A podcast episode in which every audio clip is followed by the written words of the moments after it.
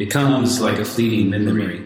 Whatever you grab just turns to dust. Just like eye contact with a stranger in a crowded room. It's a dream begging to reveal. The passing note of a song. The glimmer, glimmer of the shifting sea. You think you saw it, saw it. You think you see it, you see it. All right. We are, as we always do. Yeah, back to the shores. Cheers to the Cheers. shores. Oh, there's one thing I need to tell you. Oh, tell me. I fixed my toilet. Oh, wow. Doing this on air. Yeah, I am. How uh, how long uh, had that task needed At doing? At least a year and a half, uh, maybe longer. But basically, I probably paid plumbers two thousand, three thousand dollars over the last year and a half to fix this thing. oh, really? Oh yeah, like I've they came out once to at least three times.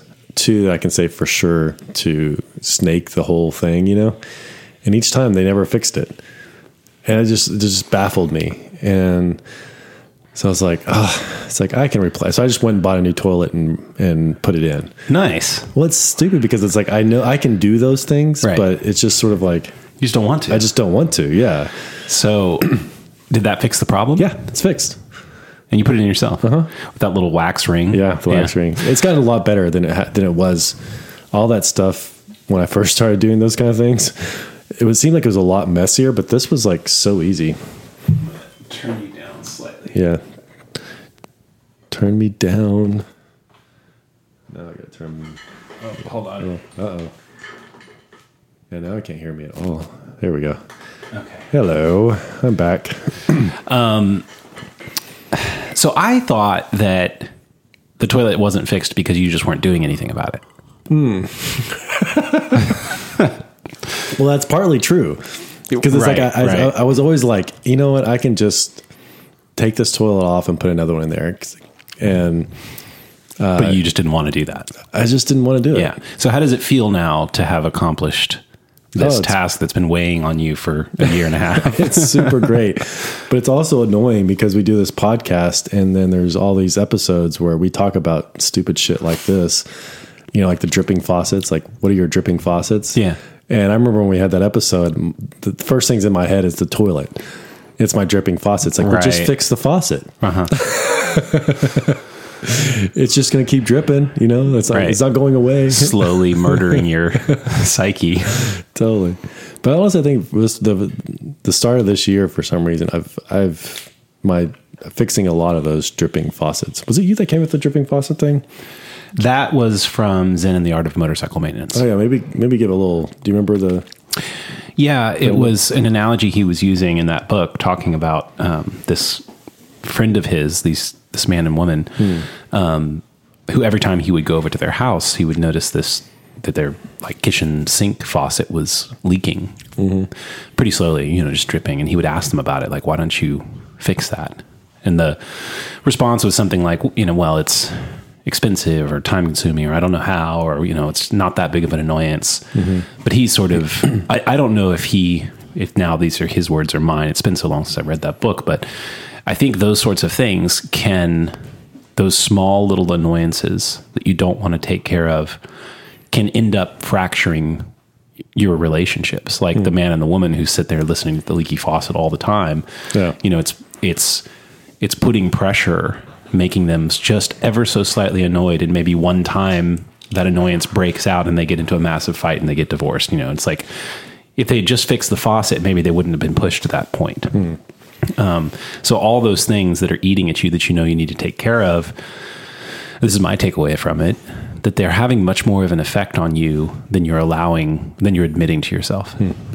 And so you can actually make a pretty big positive change in your life by simply taking care of the things that need taking care of. And most of them you know we all know this. It's like that like common kind of meme like finally took care of that task I'd been putting off for 2 months took me 10 minutes Yeah, totally. you know Uh-huh. so you spent 10 minutes in some sort of cognitive dissonance or some sort of stress about this thing you had to do and you relieved it in 10 minutes and imagine if you had just relieved it the first time you noticed it and then you wouldn't have spent two two months in that stressful state. And if you've got 10 or 20 of those things in your life, just imagine how much better you would feel and how much more effective and relaxed you'd be if you just took care of them. Yeah, so thanks. That episode like is rung in my ears for a year and a half, or how whenever that episode came out Yeah. that we did that. it's super, super annoying. You've finally got got it resolved. the- congratulations. The, joy of seeing a turd flir- flush on the first time. oh is my like, gosh. it's like amazing. this is a low point This is in our podcast. You know, it's like instead of four or five times, it's like, yeah, it's it's it's as crude as that sounds. It's actually like, wow, that's amazing. Look at that. well, good job. I'm proud of you. Thanks. Well, I, it's interesting. It, I think it stemmed from like this this uh, new year. I kind of have a, a little section in my day where I take 15 minutes to do something I don't want to do, and I have an hour scheduled out for it, but I will only do 15 minutes. And then if I get frustrated, I just stop. So 15 minutes is the requirement, Mm-hmm. but you've scheduled more time in case that becomes productive and you want to continue. totally. And I think that's what I think doing some of those was what was what got me to do my toilet. so I feel very accomplished by Talk, talk about that for a minute because you you have created a daily schedule for yourself. Hmm. Yeah, so um, we talked about this, I think, about a year ago. I, I had done this, and then I, I kind of overscheduled my time too, too strenuously, and kind of got away from it. Um, so I'm kind of I'm kind of bringing it back, but allowing a little bit more leeway. Um, so I kind of my Monday through Friday, and you know uh, my work schedule as well as my morning routine and evening routine. I've kind of put some parameters on like what I want to accomplish. And so I broke my business down into four sections. Um, and so, uh, actually six, but four technically.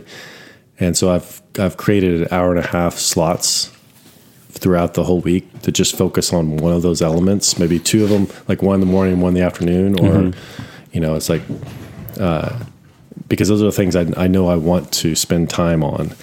And I'm kind of one to, to be very, sporadic. I love exploring lots of different things all the time.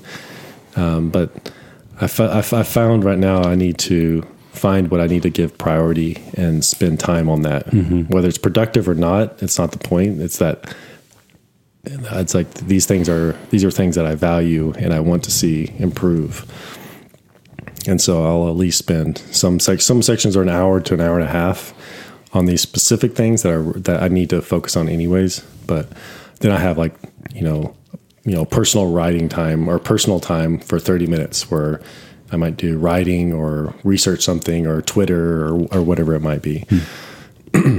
Um, so Your comment just a, a minute ago about whether you know whether or not the time you spent was productive is not relevant. Mm-hmm. Basically, this reminds me of our conversation about practice. Oh yes, I think this is part of what's motivating me. Mm. It's this damn podcast. Well, it's like you're practicing the things you want to do. You're mm-hmm. setting aside time to do something with that category, whether it's business or personal time or mm. doing things. I love that, like scheduling time to do things you don't want to do. Yeah. It's like you're setting aside time to practice. Mm. And I think that's that's what we laid out is that practice is intentionally looking at the parts that you're insufficient in, hmm. which you don't don't like doing. Mm-hmm. So you do it as a matter of um, discipline. yeah, And I love this discipline of scheduling your time out.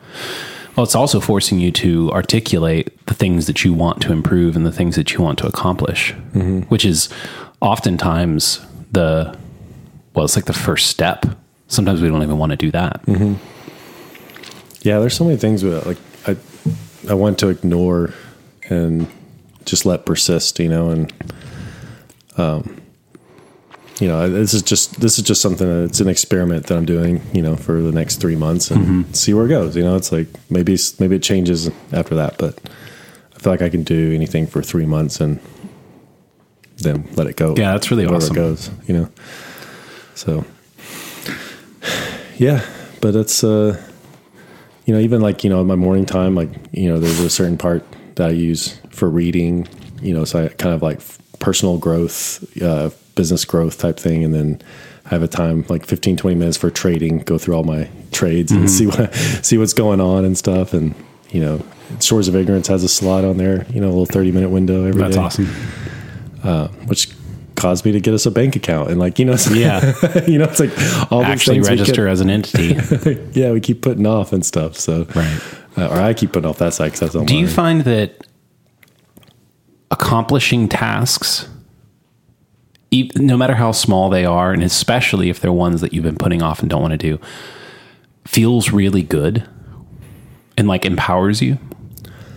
I think yeah. So I think the answer to your question is yes, but I, I think for me, it's more. This is more about me helping helping me to hone what I value and what I think is important. Hmm. Because I'm not going to schedule something that I don't think is important or valuable or hours that I value.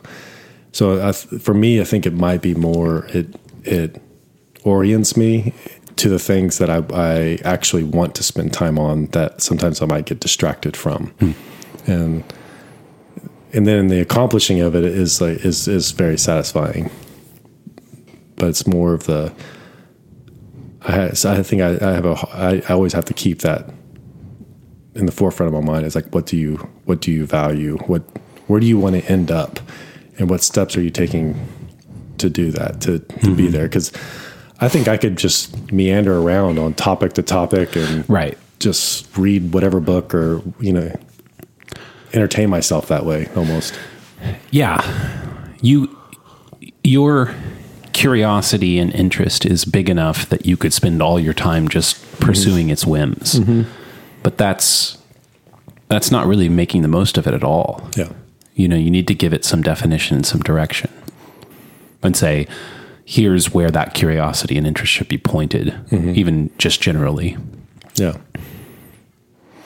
Yeah, there might be like a uh, there might be an overkill in that area too because there's some there's so many times you need to be fanciful and whims, whimsical. Yeah, well, it's that that concept of divergence and convergence. Sometimes you need to simply generate ideas. It's the same with your interest. Sometimes you need to let it wander to discover what you're interested in. totally. But sometimes once you've identified it, then you've got to converge into focus.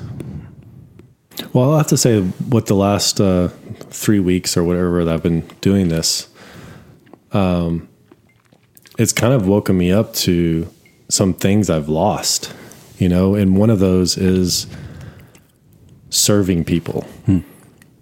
You know, sometimes, especially in a business, you're always looking at your P and Ls and and all the things that make a business run. They're super important. You need to do. And I've just kind of remembered a little bit more of like, oh, wow, I really love people. I love creating spaces for people to be in. But it hasn't been as much of a, I mean, I think COVID kind of kicked the shit out of me. So, so I kind of, I think I'm kind of rediscovering some of the, the loves that, you know, that was one question like right before we started. I was kind of wanted to ask you too is, is what do you want to accomplish and what are we doing and moving forward to? Uh, you know, I think our podcast has been one of those things that you and I started because we wanted to learn to kind of speak more clearly and to explore our thoughts and, and know what we're thinking. Right. And doing that more publicly kind of brings a little bit more accountability and, and, and Well, um, it's interesting. I remember when we sat down, it was right before COVID happened. Mm-hmm. It was at the end of 2019, and we had a meeting about the podcast mm-hmm. where we tried to lay out our goals and what we wanted to do. Mm-hmm. And we evoked one of our favorite phrases pick something that you could do that you would do. and, and what we landed on was let's just record every week. That's our goal. And I think we've actually done a really good job at that. We've hit it. And maybe it is time to establish new goals. Mm-hmm. Um, well, I think you and I've kind of, I think we're kind of in that space where we've wanted to, you know, we just made Shores of Ignorance an LLC and a Patreon, and we're kind of working on some things to kind of Yeah.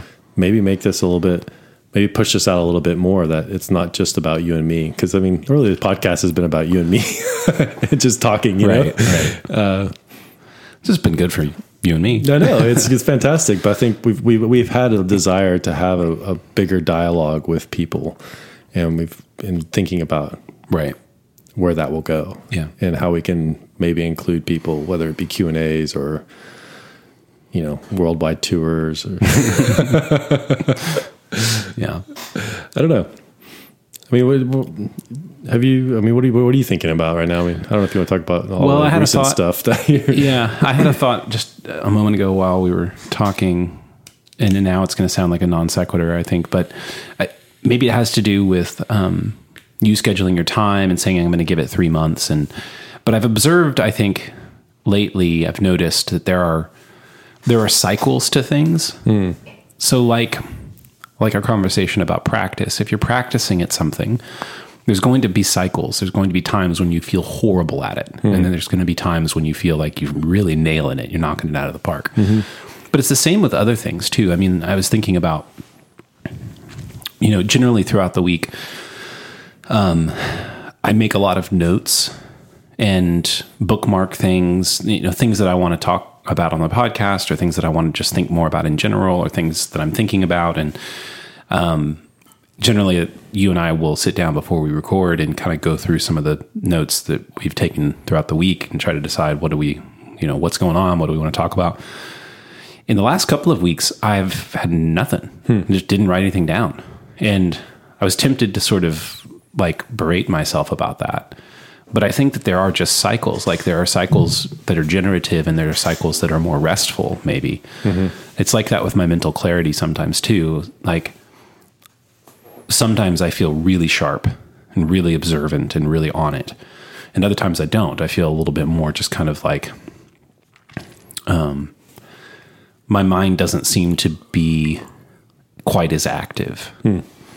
And I think that there's cycles, and I think you kind of have to respect those and try to use the times maybe where the cycle is off or not the way that you want it to figure out what you need to learn from that.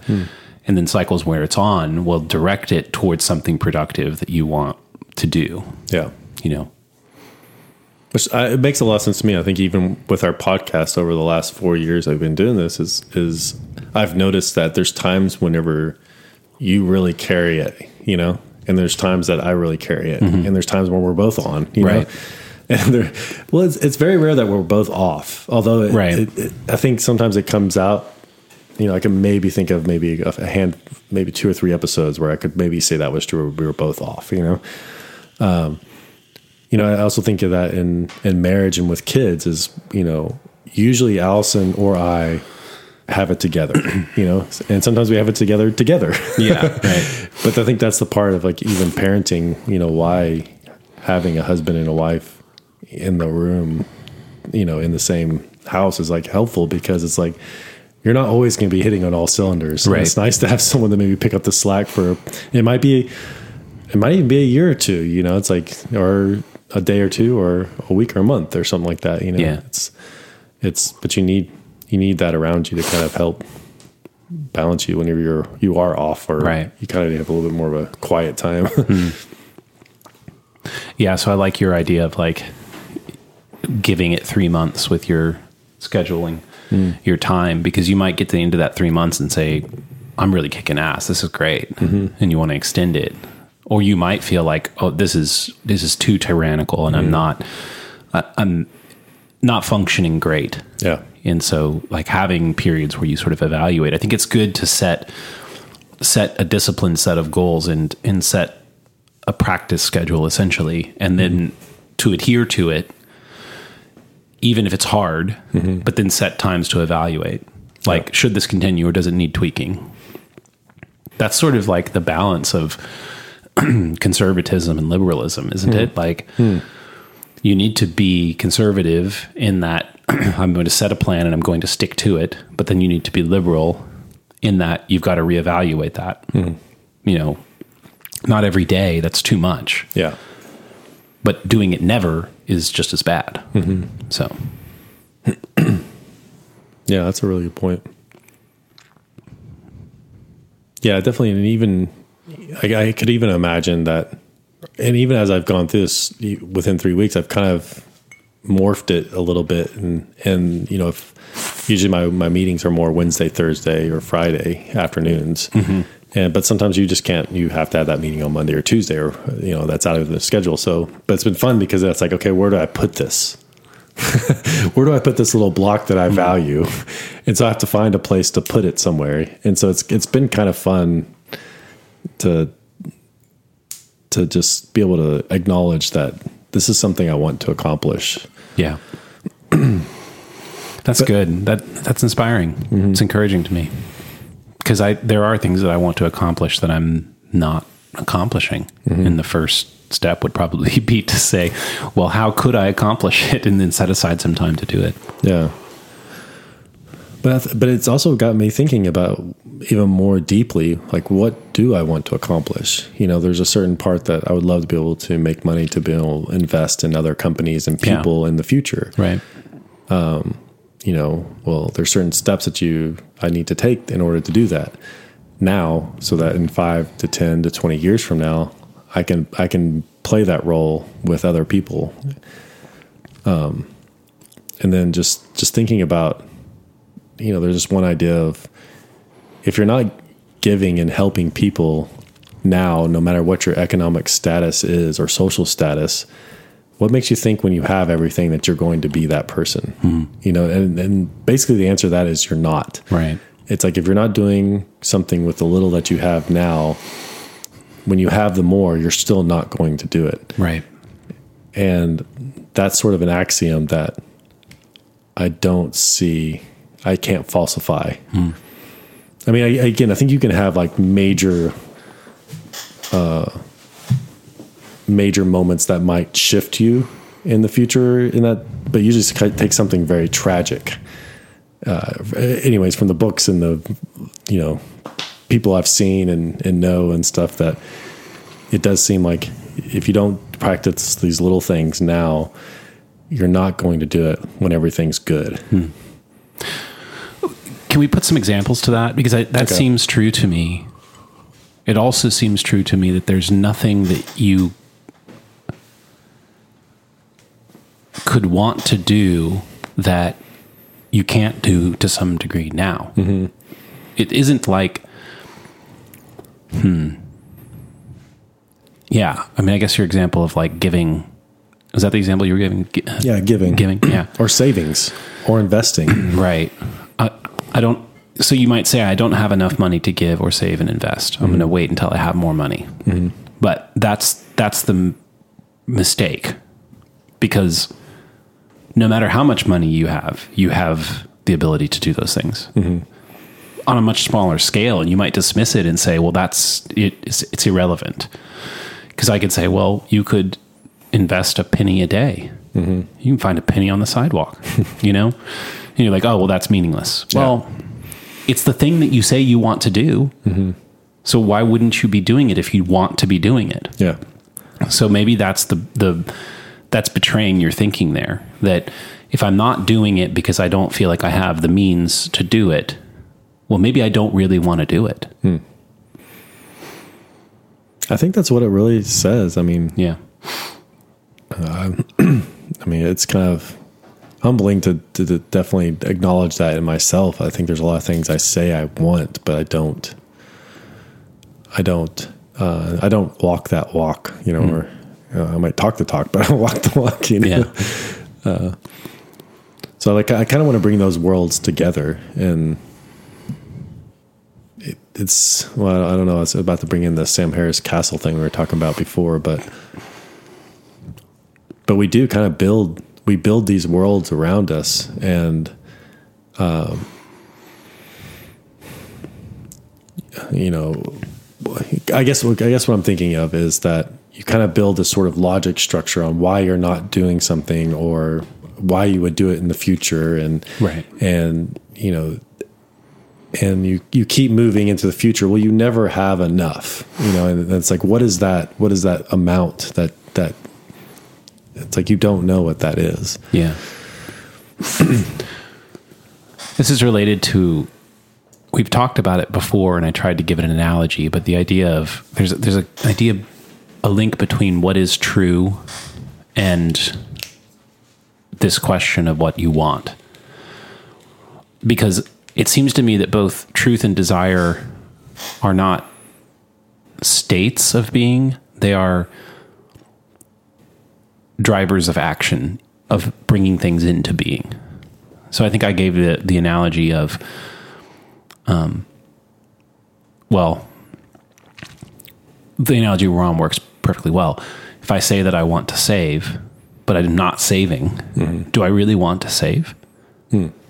Maybe it's that I don't want to save, but I'm I'm telling myself and you that I want to save because I want to be the kind of person that saves. Hmm. You know, projecting something about myself that I want to believe to be true, but is it true? Yeah. And can you say that it's true if I'm not doing it? Hmm. You know, I have said for a long time that one of the goals that I want to accomplish in my life is to own a plane and be hmm. a pilot. But I've taken no steps toward that. So, do I really want that? Hmm. Or is that just some sort of childhood fantasy or some projection of myself that I'm infatuated with? Oh, fascinating. So it's like you either, you either come to terms and let that thing die, mm-hmm. or take a step towards. or wake up and start taking steps toward it. Mm-hmm. And that's a good example because that would be a very expensive hobby. Mm-hmm. And I currently could not afford that.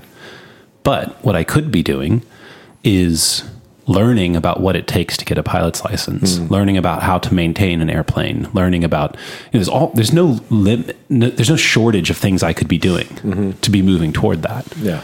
You know, and I would just have to be waiting in some regard to get to a point where I had the amount of money necessary to enact it. But I mean, that's I'm I'm really interested in that question. Like, can you truly say that you want something if you're not doing anything about it? And I, I I'm tempted to say no, you can't. Mm-hmm. And what would it be like if you were to cut those things out of your thinking? Hmm. Like if I notice that I'm wanting something but not doing anything about it, either start doing something about it or stop saying that you want it hmm. and, and come to terms with that. Yeah, yeah. Like you said, cut it and let it die. Mm-hmm. Well, it does make sense. It's like we do probably need to like let some things go and and uh, and other things to uh, you know let flourish and and be something more. You know. But if we don't give if we don't give air to the things that we want to grow, then they're not going to grow or water them or whatever, however you want to say it. Yeah.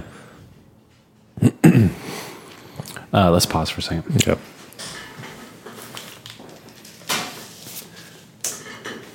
Our first edit.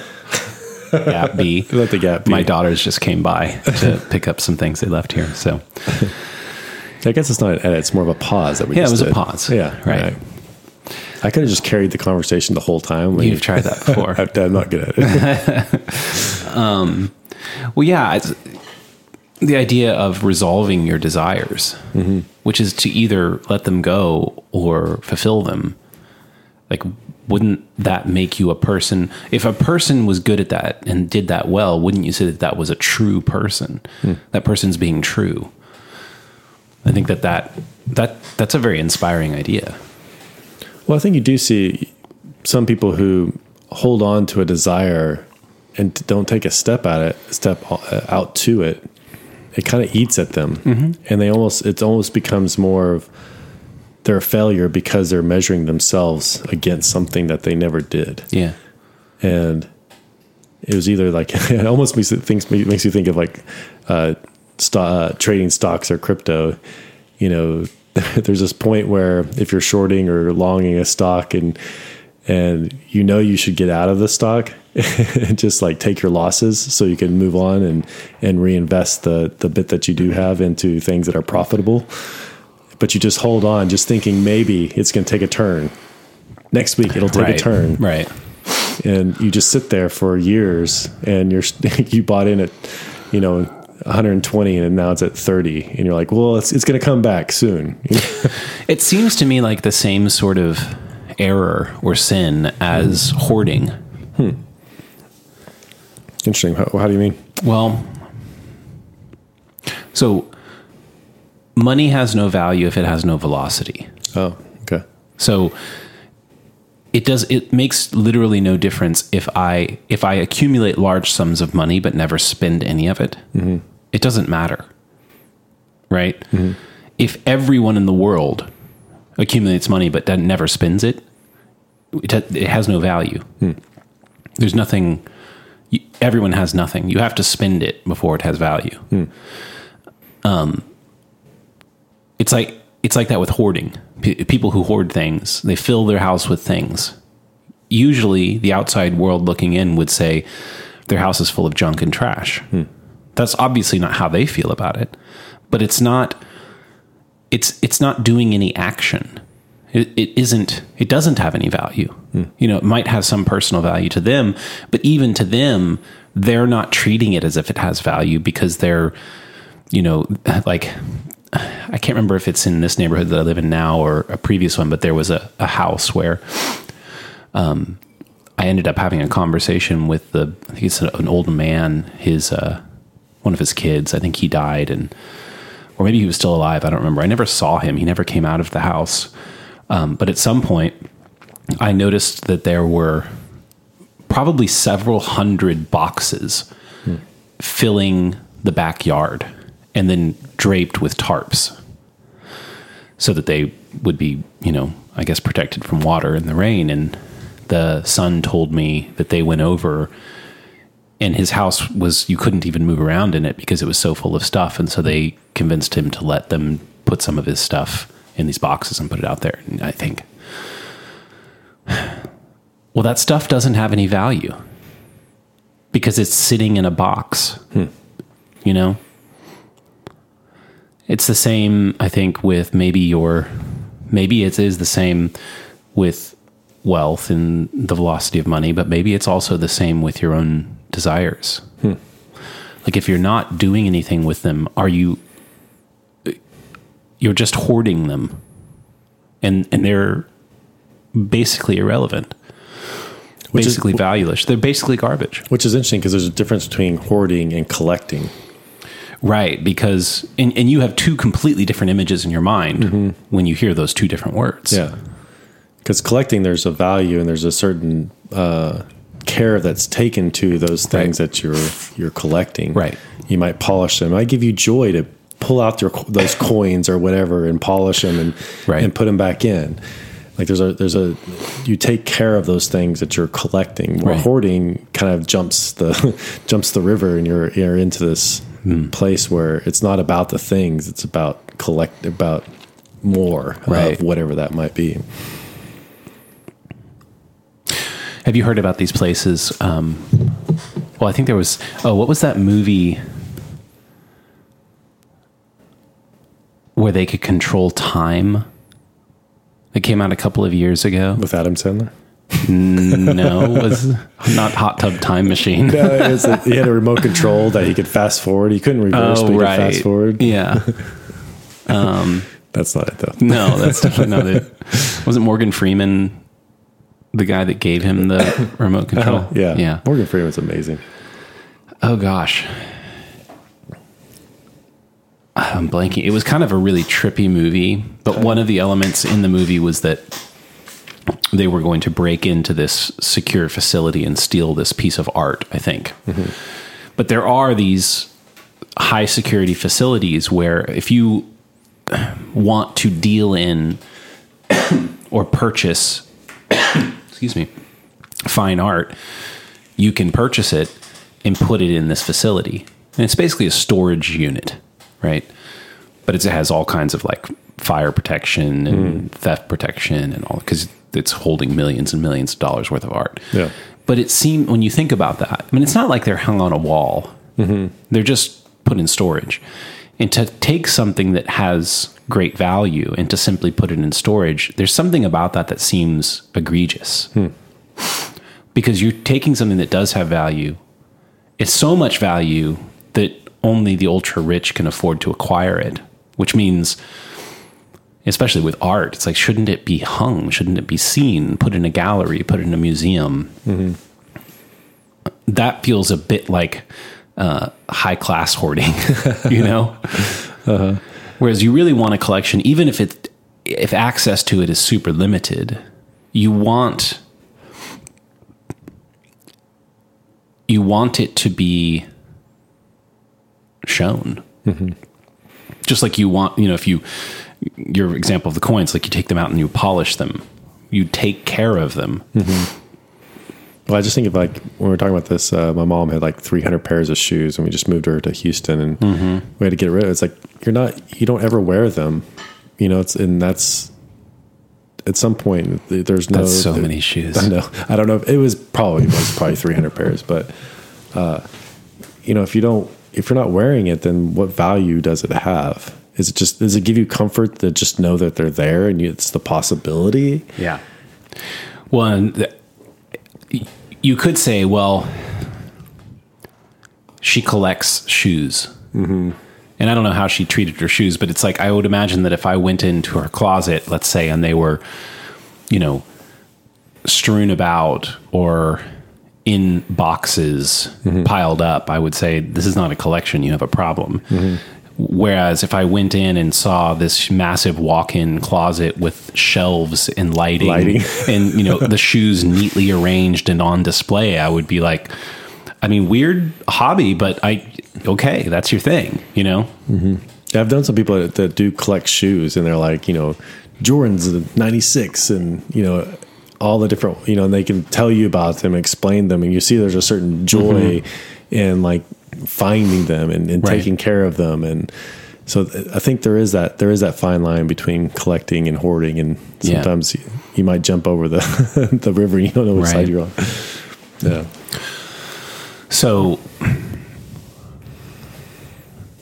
this goes back to the idea, the the, the necessary component of action hmm.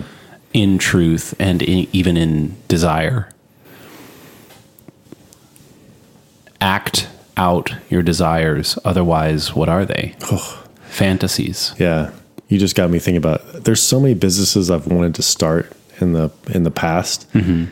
and they're they're distracting almost. You know, if you don't if you don't know what you're what you're fo- what you're supposed to be focusing on is, you know, and again, I think I've I've gone down a lot of these roads, and and there's something about letting certain things die. Like if you keep kind of holding on to something that's taking up space that something else could could be occupying. Right. Hmm. Well, that's another fascinating, deep idea is that, well, the idea of death and rebirth. Things have to die, it's a part of life. And perhaps they get reborn. You know, perhaps you can't work on every idea that you have, hmm. or maybe you shouldn't because it would be too chaotic and nothing would thrive. But perhaps you adopt a method of, you know, you have a journal specific to interesting ideas. You know, it's mm-hmm. cold storage for these things. Uh, I'm going to write it down and then stop s- spending my mental cycles on it hmm. so that I can focus on what really needs attention. And then once you've done that, you might open up some space in your life. You might say, "Oh, I'm, I've got this space now. What could I fill that with? Oh, I've got this entire book of ideas." And you re- give new birth to one of them. You know, it's interesting because there's also sort of like a, a religious aspect to this. This a sort of like dying to your old self and Right. and new self. Uh, and again, you see this in a lot of rituals and in a lot of different religions. You know, I probably speak to Christianity more specifically, but there's this sort of acknowledgement that how I how I understand how I lived life before is now dead. It's gone. That's the old self that died. And here's a new life that I'm moving into, and it's something new and different. And you're giving yourself to something, a higher goal, a higher purpose. Um, so there, there is that part that I, I just see that's sort of natural. That there's some things that we're, we hold on to that that do need to die. You Yeah. know, that need to go away. And sometimes you don't want to let those things go. And Yeah. it's easier to be in the comfort of what you know than to go into the unknown. And I say this all the time, but the the word decision means to slay. Hmm. I think like the the root of that word. so the idea that you make a decision, you reduce the options to one hmm. by way of death, and then now you don't have a decision to make anymore. And it isn't that you leave the others on the table. No, it's that they they die. I really hate that, honestly, Do you hate it because it's true. because it's true? yeah. Because like I love ideas, I love exploring options, and like the, the you and I were on a Twitter thread. It was just you and I, but this divergence and convergence. Yeah. And this guy was making this point that you know only spending time on quality things, and it's like I, I agreed with the sentiment of it, but at the same time, sometimes you have to spend lots of hours of pointless wandering in order to get to what you value and and something that has quality. And you can and you show this little chart of divergence and convergence. And it kind of i felt that kind of put that more succinctly Yeah, and the the subtext was divergence is when you generate choices, mm-hmm. and convergence is when you make choices. and slay the ones that Right. Mm-hmm. That that don't make the cut. Mm-hmm. I mean, I think it's really important, and the idea of death is also really important. And I think we tend to think of death as some sort of permanent state, hmm. and I, I think in the analogy in the way that we're using it, to slay, to die, the things in you that need, to die, that isn't to, s- there isn't permanence in that mm-hmm. a decision kills options, but there isn't permanence in it. There should you should think about it that way. There should be permanence in the way that you think about it. Like the decision's made. This is this is the direction that we're going. This is what we're doing. That isn't to say that those things can't be reevaluated. You know, it's like writing ideas down in a book because you know that you don't have the time or bandwidth. Okay, so let it go. So let's let's take the example of my desire for uh, aviation. If I decide, okay, that's not what I want, that doesn't mean that I, that can't be revisited. I might just accept that, well, this is not the time in my life, right?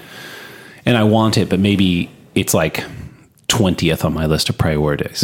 So it's it's sort of an interest, you know. It's an interest I had when I was a kid, but I might just decide no. yeah That doesn't mean it's dead, you know. I might wake up when I'm 60 and be like, I don't have shit to do. Just sold my fourth company, and uh, awesome so and I, maybe I resurrect it.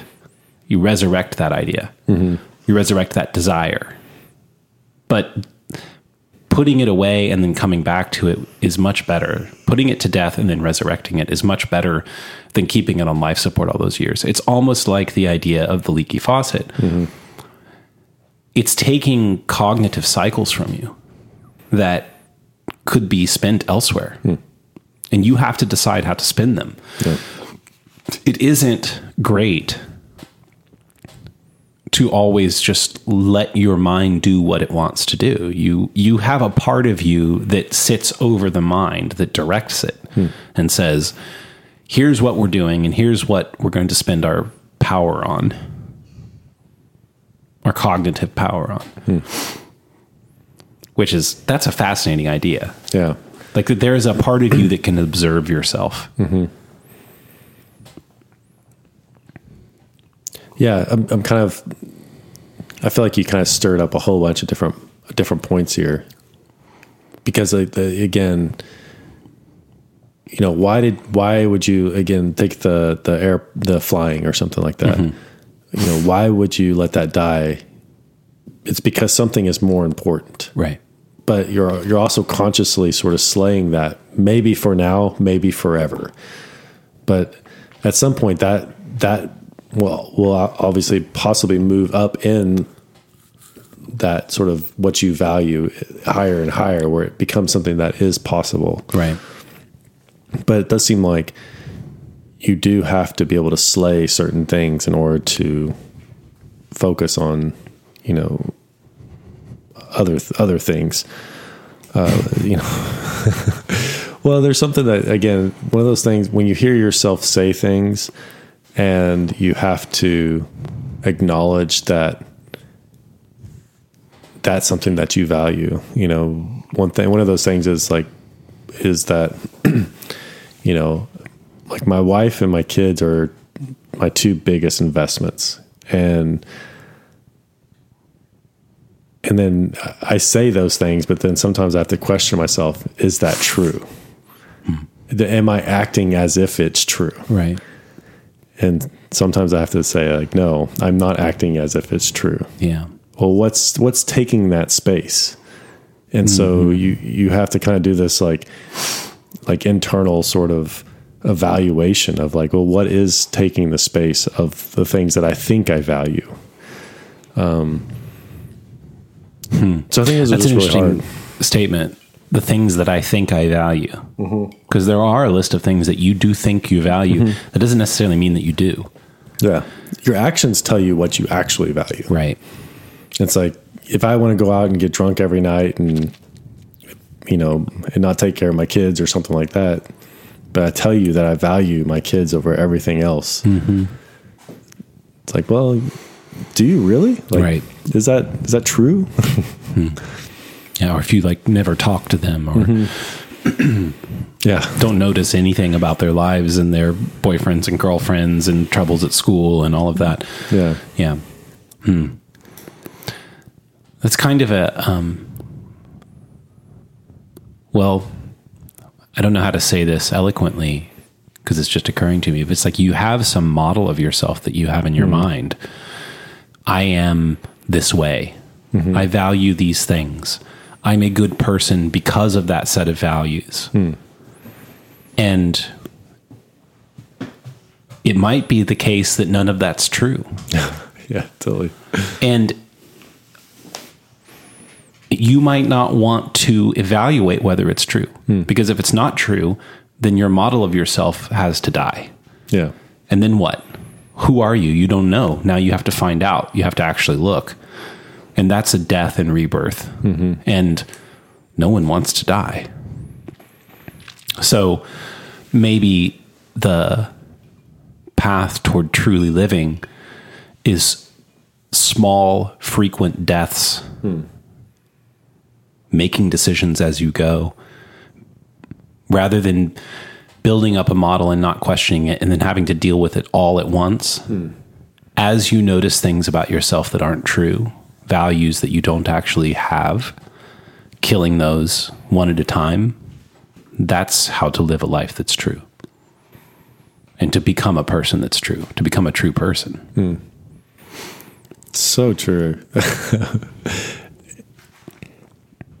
it's almost a little bit scary because you don't know what you're fooling yourself, what kind of castle that you've built to rep to to simulate what you think, who you think you are. But you have to look at how you act in the world to really see if hmm. that is true. Yeah. And like I, I I'm, it's very obvious to me that I want to believe certain things about myself. Yeah. This is probably one of those podcasts I'll go back and listen to. I'm like, damn it. Hmm. I don't know if I've said this to you before or on the podcast before, but I have run this thought experiment Yeah. that what if you took essentially a um, I don't know if it's the right way to say it that that you took like a selfish position towards what you did in life. But it's more like what if I woke up every morning and only did what I truly wanted to do? So if I woke up and I thought, I don't want to go to work today, and so I don't go. And then I have to be honest about it too. So they ask me why I'm not there, and I have to say what I have to say. I don't know. I look, I'm sorry. I know I'm putting y'all in a tough position, but I can't be there today. You know, maybe that's all I say. I don't know. But it, it's hard for me to imagine it very many steps down the road. But if you were to only do what you truly wanted to do and you were honest about it, would your life fall apart immediately? Or would it start getting exponentially better? And I think those are the only two options. Like your hmm. life would start getting better or it would fall off the rails. And that's a terrifying proposition because we all want our life to get exponentially better. We all love stories. I watched the other night the movie Chef. Have you seen that with Jon Favreau? I think so. Yeah. And um, John Leguizamo. Was it like the Cuban yeah, sandwich, Cuban Yeah, sandwich that's. Uh-huh. food truck. It's a great movie, and it's it was so moving. And at points, I just was tearing up, and I was thinking, this is the story. It's like a man who thought he was great and had hope that he was great, and even some evidence that he might be great, and then everything falls apart, and he loses his job, and he loses his wife, and he loses his son, and he loses everything. But then he rediscovers himself doing something that he never would have would have he do he wouldn't bow low enough to open a food truck because he was a real chef who worked in a real restaurant, mm-hmm. right? But he rediscovers himself and opens this truck. And what happens?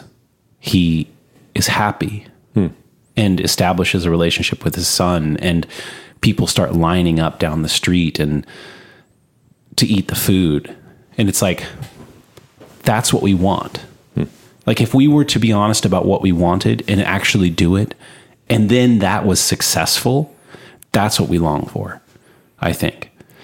And the proposition that, well, for that to happen, you actually have to know what you want and go do it. Mm-hmm.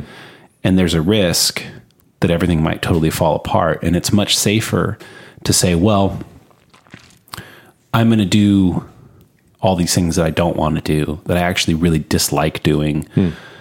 because there's stability and security in it. And I am, I'm I am not saying that one of those is better than the other. Well, I am saying that. there is a time and a place for doing things that you don't want to do to achieve security and stability. However, to the extent that those are outside of the the nest of some grander vision, they're holding you back. It's interesting. So let me let me kind of play with what you're saying here. When I when I hear you saying this, is like if you do what you want to do, it's the more dangerous route because in that you will learn faster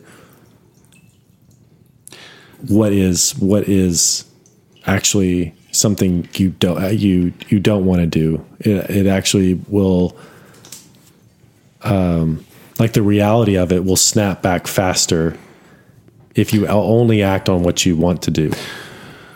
Well, I think what I'm trying to say is if you only do what you want to do and that causes your life to fall apart, that's not just a condemnation of circumstance or or ideas or edu- e- e- execution. It's also a condemnation of your own desires. Desires, yeah, totally, Mhm. And if you find out that your desires are shit, totally, right?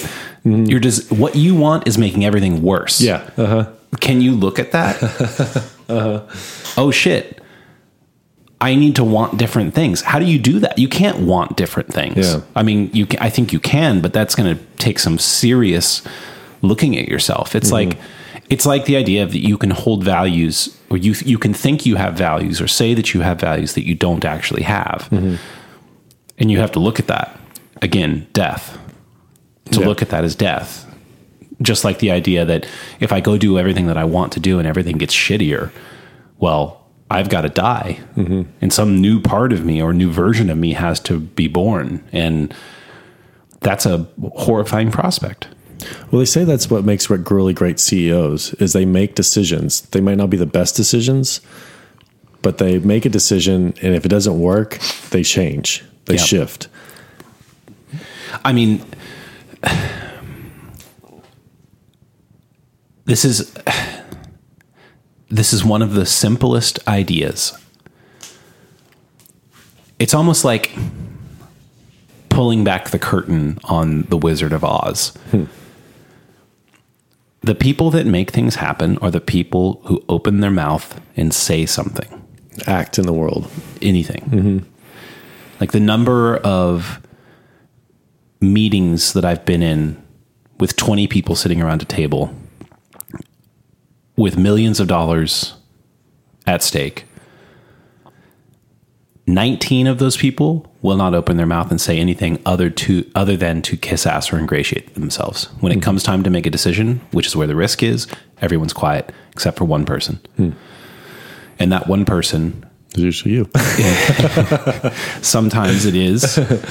and but the people who rise in organizations are the ones who are willing to open their mouth and say something. That doesn't mean that they have the best idea. Mm-hmm. Almost certainly they don't have the best idea. Mm-hmm. The best idea is usually in the head of someone who's too afraid to say anything about it.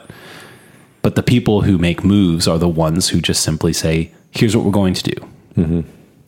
And a lot of times those people are going to be wrong.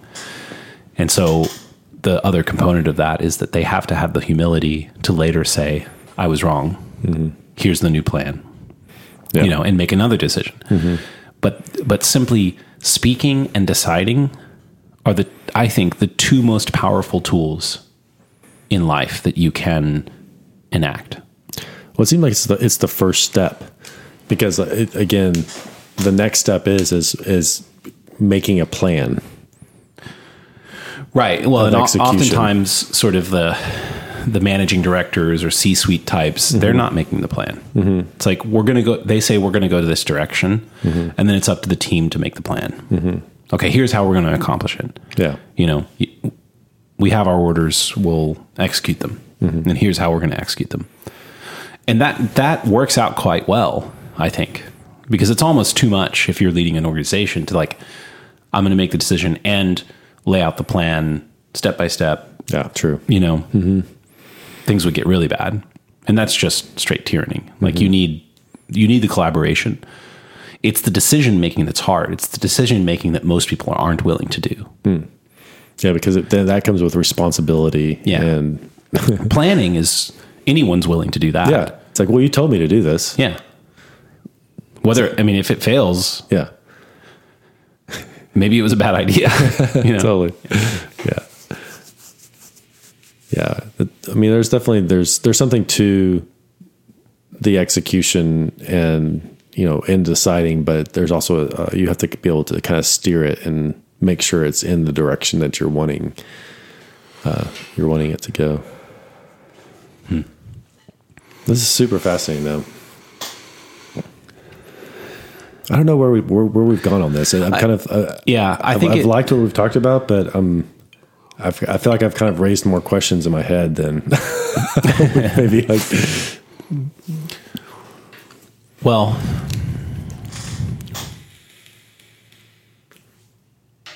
the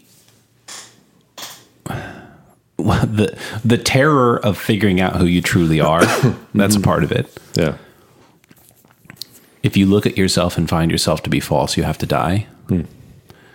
The death of decision making, which is why that's so hard and most people aren't willing to do it. The necessary cycle of divergence and convergence, generating choices that you, uh, uh, generating a set of things from which you could choose, but then the act of choosing, allowing things to die and allowing things to resurrect, and the importance of, well, essentially hypothesizing a value and then setting out to see if it's true which means to do something about it. It might mean, like you're doing, to schedule time and actually go spend the time the way that you say that you're going to do it and see what happens. And being disciplined about that, even when you don't want to do it, even when it's hard, even when it seems unproductive. And then evaluating at some regular interval has this been positive or negative? Hmm. What did I learn about myself? What's true about me? Do I have the right set of values? Hmm. Are the values that I profess even values that I hold? Because you might, you know, to to for, to my airplane analogy, maybe I say that's what I want, but maybe I actually go out and start pursuing it, and I discover that I really like. I wake up three months in, and I think every time I've gone to take a step to pursue this, I've been wrestling with myself and not wanting to do it and forcing myself to do it. And maybe I have to admit, I thought I wanted this, but I don't think that I do. Hmm. Because every time I interact with it, it seems to be negative. With that particular analogy, I know that's not true because I've been fascinated with aviation since I was a kid and spent many, many hours building remote control airplanes. So I, I know that that's not true of me, but that could be true of something else. It could be true um, of a business, for example. It's like, well, here's this business idea. This would be really awesome. I really want to go do this and work on it. But then every step of the way feels like, I feel like there's some colloquialism for this, but you, you Well, know. I definitely have an example of Okay, that. what's yours? well, I don't want to talk about that part. oh, but I totally understand that idea of like there's something that is an amazing idea and fantastic, but every time you go to move it forward, it feels bad. it feels bad. But you know, like I know this idea is, is super fantastic and amazing and will Right. somebody's gonna probably make millions and millions of dollars off of it, but I just can't get to it. I can't get to it. And so part of it is like, well, maybe that just has to die because that's not something I need to be focusing on right now. or maybe it's not yours. Yeah. and and it doesn't have to die, but maybe it needs to be given mm-hmm. to someone else. I mean, that's another concept that really has my attention lately is that ideas aren't yours. You get sometimes gifted with one mm-hmm. that jives with you and you get to go have fun with it. Yeah. You know, sometimes you have one, but it, for some reason, it came to you, but it's not yours. Hmm. You know, it's the same way with art. It's the same way with songs.